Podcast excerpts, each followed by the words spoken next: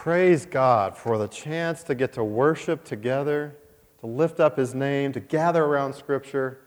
I just want to say thank you. Thank you to this excellent group of elders. I've enjoyed getting to visit with them in person and over the phone over these many months. And the search committee. Wow, these folks ask hard questions. What, what an amazing group. It's been fun to get to know them and, and many of you uh, over these last several months. And I just want to say thank you, especially to all of you believers who've been praying during this process, praying for who God would lead you to. And I encourage you to continue in those prayers going forward. I also want to welcome visitors. Do we have any visitors today? Yes, yes, that's good. I'm a visitor as well. Uh, my family's looking for a church home. Uh, we can speak well of this group, but uh, we're still checking them out a little bit, so we'll swap some notes a little bit later. If you wouldn't mind, would you stand for the reading of our passage today from 1 John? Beloved, let us love one another because love comes from God. And everyone who loves is born of God and knows God. Whoever does not love does not know God, for God is love.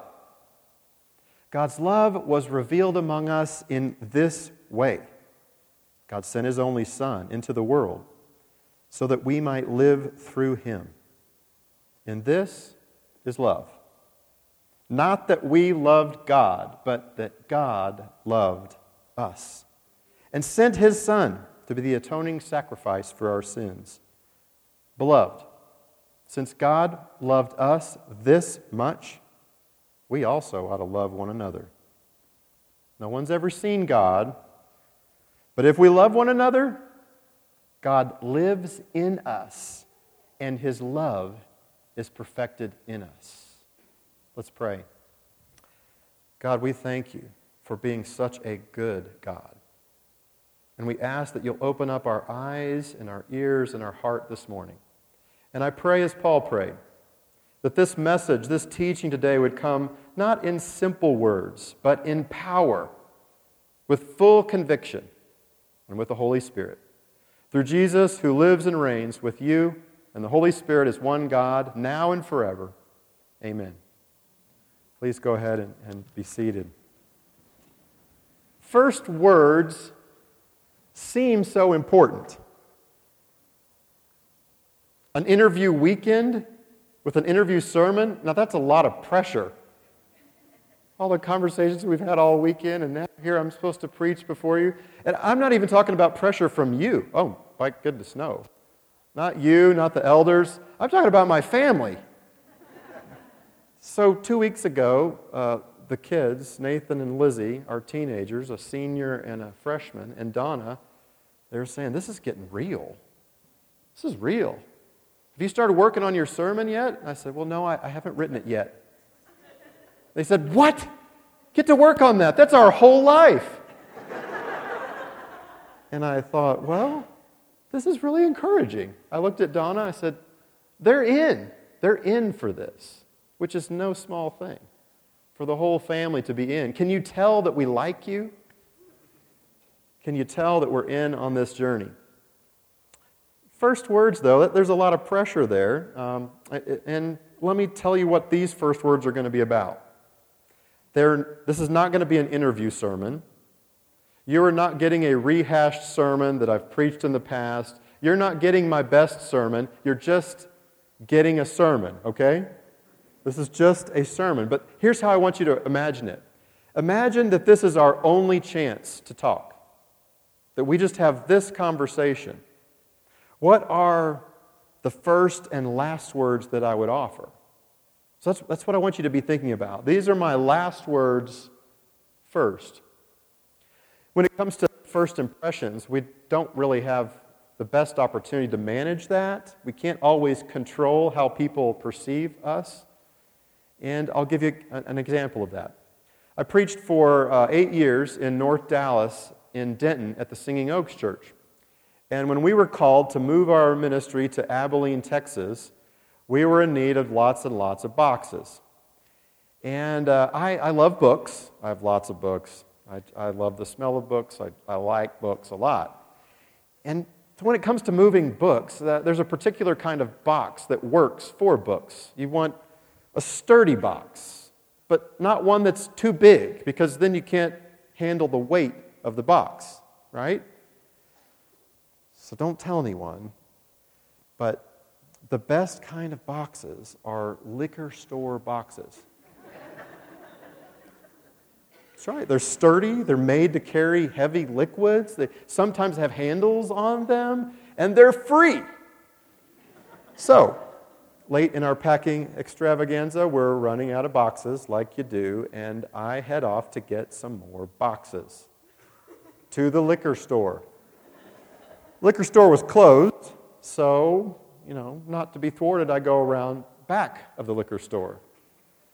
No boxes in sight, but in the dumpster, I could see lots of boxes. And the door was kind of slightly open, and I look around and I think, I already look homeless. I'm already in my grungy clothes, so I just slide the door open and I climb in to the liquor store trash bin, and I am throwing out boxes, just one after the other, trying to be quick about it. Someone says, Excuse me? yes. Would you like to buy a ring? Would, well, would I like to buy a ring? Now, I don't know what about me standing in a dumpster on trash, throwing boxes out, made this woman think, you know, he might be looking for a ring. He might want to buy this ring. But I stopped.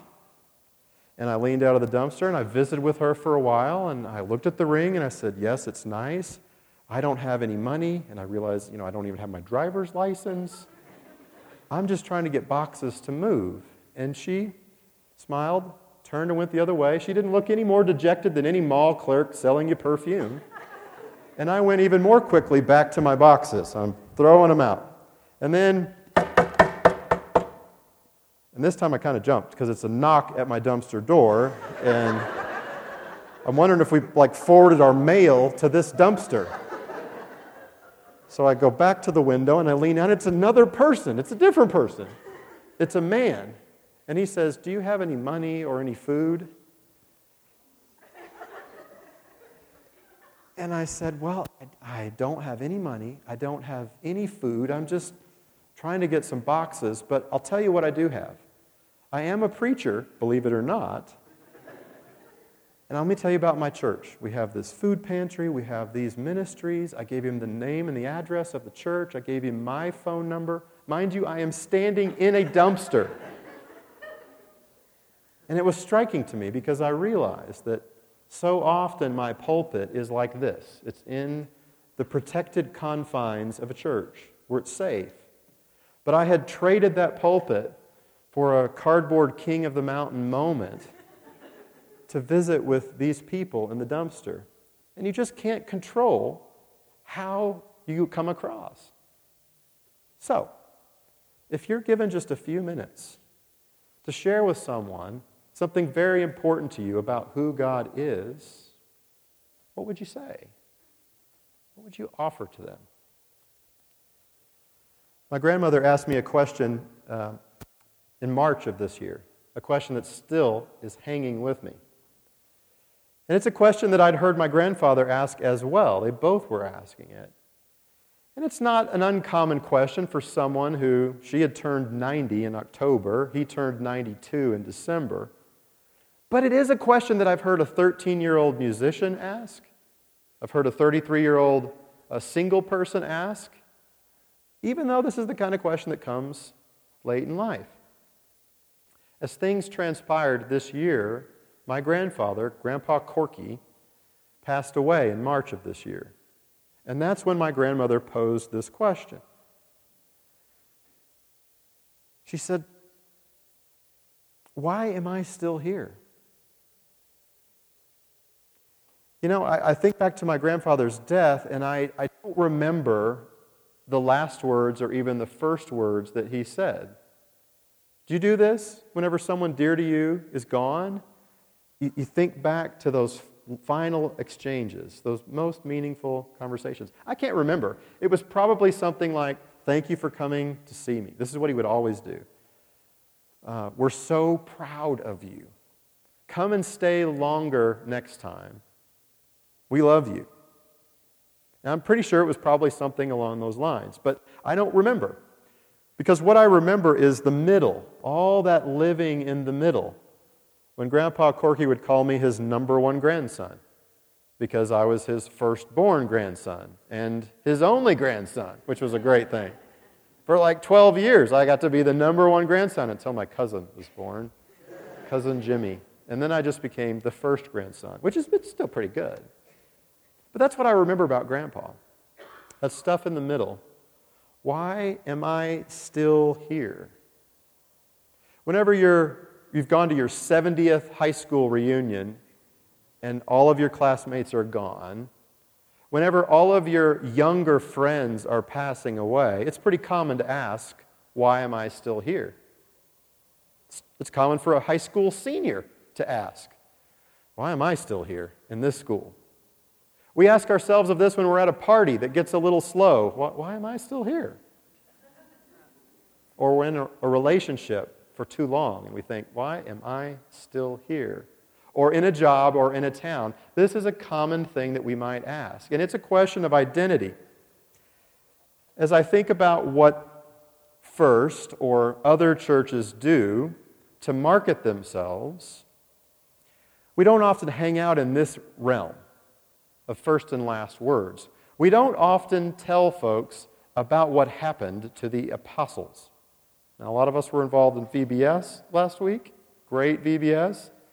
Um, but we did not talk at VBS about how those people died because the apostles died some terrible deaths, right? Do you remember some of these?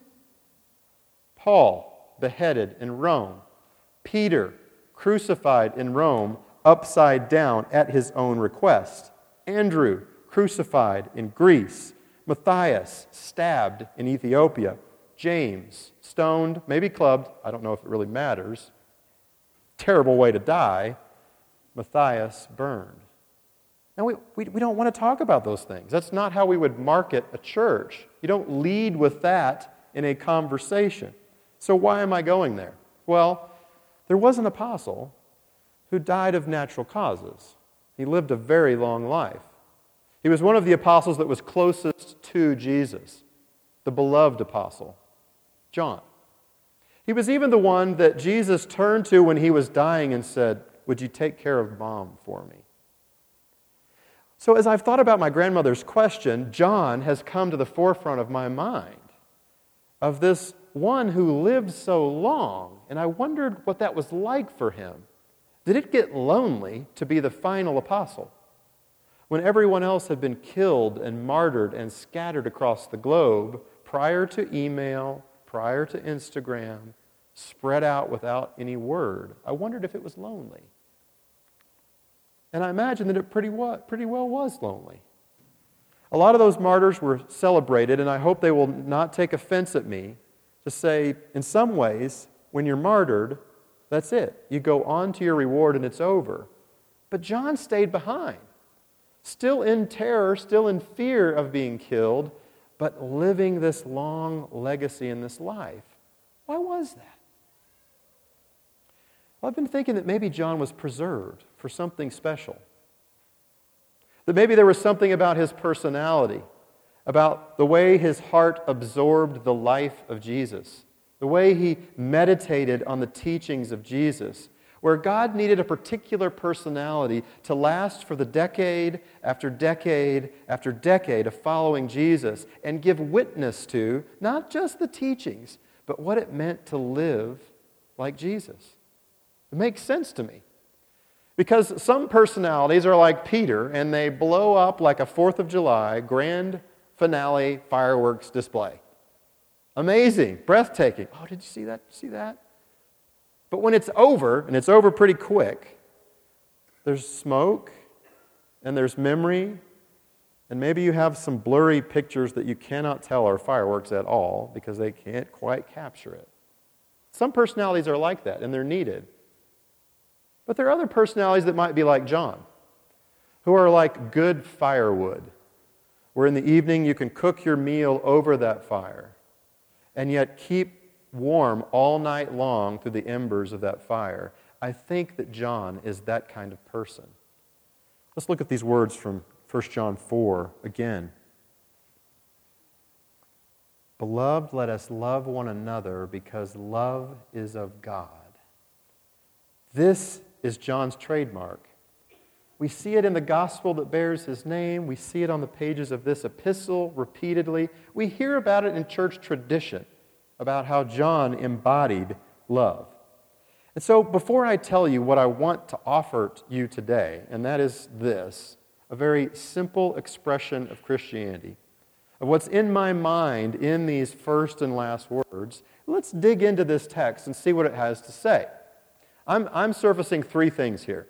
First off, is that love originates from God. God is the source of love, it comes from God. It's the source even of what our human action is to be. God is love, and out of that character, we're able to see the emergence of love. And you know, we're not talking about romantic love. This is not Hollywood love. This is not erotic love that's bound by desire or bent towards satisfaction of the self where I use or want someone and use them for myself. That's not this kind of love. The kind of love that we're talking about is to will and to want what's good for another. To want what is good for another person. That's a higher level of love. Well, love, love that originates from God, tells us something about God's character. That's first. Second, God's love is prior to all other loves. Sounds like the same thing, but it's a little different. God's love precedes, it goes before any other love. Everything else is responsive language and responsive love. God's love enables us to be able to love others. The best example that I can think of this is a parent for a child.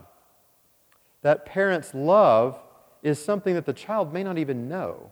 And it's a long, long time before that child can reciprocate or reject the love that they've been given or not given by their parent. But either way, whatever the status of that parental love, it comes before the child is able to reciprocate it. So here in John, we're given this identity of being beloved, where God first loves us. Third, so God is the origin of love. God's love is prior to our own love. And God's love sets the agenda, the form of Christian life. So, this is our duty for us to show mutual love to one another. It's our responsibility. It's the way that we show other people that God is dwelling in us.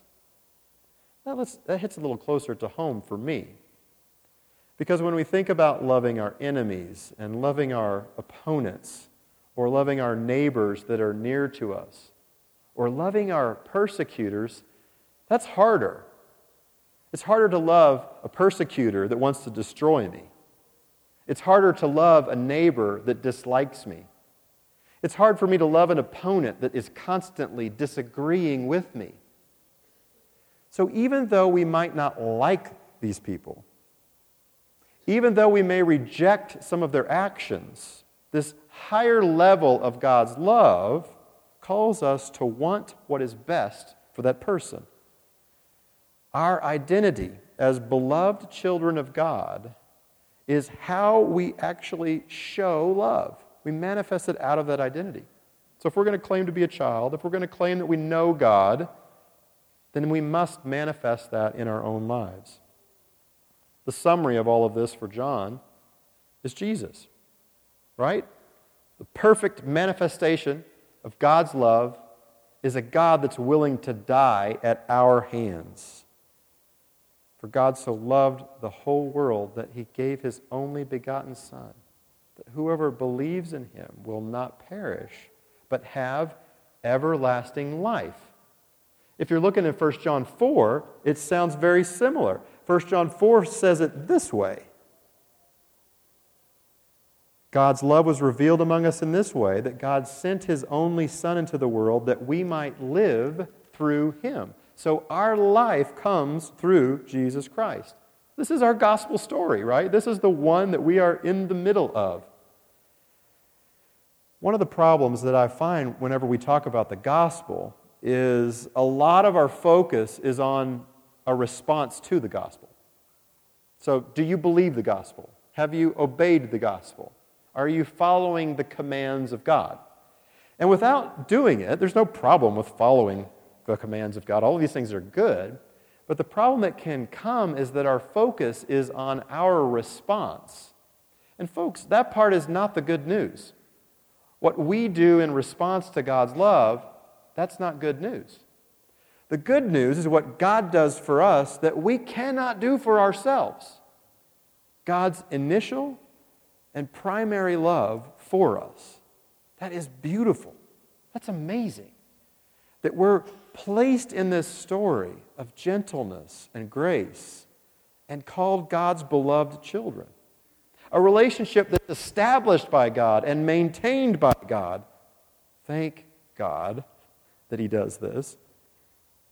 So if you look at this passage, the very first word in verse 7 is for me the key word because it comes first beloved. That's our identity, that's who we are. Okay, deep breath. We kind of dove off the deep end there for a while. John sounds simple, and then you start spinning in his words, and you're like, whoa, this is profound. So we've got to dial it back. We've got to come back to my real purpose, my primary intention. What if you and I were alone for just a short period of time, what I want to impress upon your soul? So let's imagine a plane ride. When it comes to plane rides, I'm concerned about one thing not just the safety of the plane, it's going to be fine. Who am I sitting by? Who am I sitting by? Are they going to be talkative? You know, are they going to be asking me questions like, oh, you're a minister. Well, I've got a question for you. Have they taken a bath in the last week or so? Not real picky, but a week would be nice. What about um, the consumption of bean burritos in the last 24 hours? How many? You get, you get the picture here. Or, or what, what, have, what object have they brought on the plane with them? What is their carry on? Is it a small, frenetic puppy? Is it a watermelon? True story from a family member. I'm not going into it. Is it a small child whose ADD medicine was swapped for Mountain Dew? Who is this that I'm sitting by? Okay, you get the idea. We just have this plane ride together and it's very short. What am I going to say to you? And here is what I want to leave you with God made you. God made you. You had nothing to do with it. The people that came together to meet you, to make you, may not still be together. They may not like one another, but you came into being. You did not make yourself. You know what? In the same way, it's not too much of a stretch of the imagination to, to say, okay, well, yeah, I didn't make myself. I agree. It's not such a big leap to say that there might be the possibility of a God who created us. And today I want you to hear that God made you, regardless of what you might think about who that God is or whether or not you believe that fact. Two, God loves you. God loves you dearly. God has called you his beloved, as you are not cleaned up like today, not spit and polished, no bean burritoed like you are today, I hope. But as you are, knowing your weaknesses, knowing your flaws, knowing the things that you've done and that you've failed to do, God deeply loves you. There's no greater truth for you than that. Third, not only did God make you, not only does God loves you, but God wants to live in you, to dwell in you. Think about that. God's not content to be a distant, far off creator. God is not just one who's going to write you love notes from afar saying, You're wonderful, you're special. God wants to come alongside you, come in you, and live your life with you, dwelling with you, going into partnership with you. That is an amazing gift, an amazing relationship that God invites you into out of His great grace and His great mercy. And it's transformative because when you come into the presence of God, you cannot remain the same. I'm still leaning into this identity. Fully knowing what it is to be beloved of God can be a transformative thing. So, those are the three things that I would say. I, I don't always say them out loud to someone. Sometimes I can get too caught up in what I need to say or communicate or project. Sometimes I have to be silent and just be present and show them that they're beloved because I'm listening to them, non defensive, just present with them. Have you noticed how even this little story, God made you, God loves you, God lives in you, it points to the very nature of God? That God is a creator, that God has manifested his love in Jesus and that God has promised not to abandon us by dwelling in us through the Holy Spirit. When I think about my grandma, who's asking the question now, like many of us ask, why am I still here? My answer to her was to tell her about John, to tell her about this apostle that lived a long life, to tell her that you were made to express the love of God. That's what you're about. You may do that imperfectly but you are an expression of the love of God out in this world. I thank God for John, that he remained, that he dwelled, that he abided. You know, there's a story about John, and this is how we'll close, that's in church tradition, so you don't find it in Scripture, and we can't verify whether or not it's true. But it sure sounds like John. As John got older and older, I'm sure Jesus' mother had long since died, he got to where he could barely walk, where he was very old and decrepit. And the believers would carry the Apostle John to church. That's an amazing portrait for me.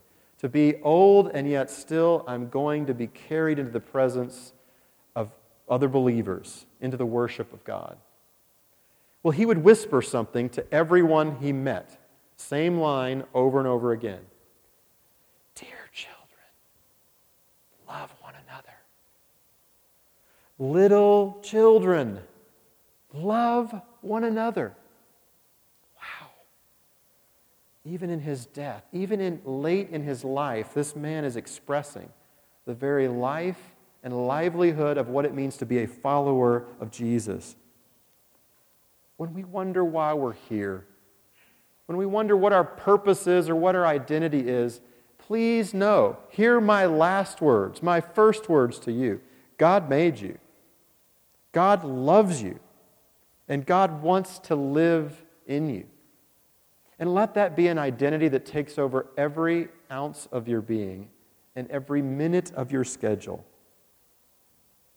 Let's pray.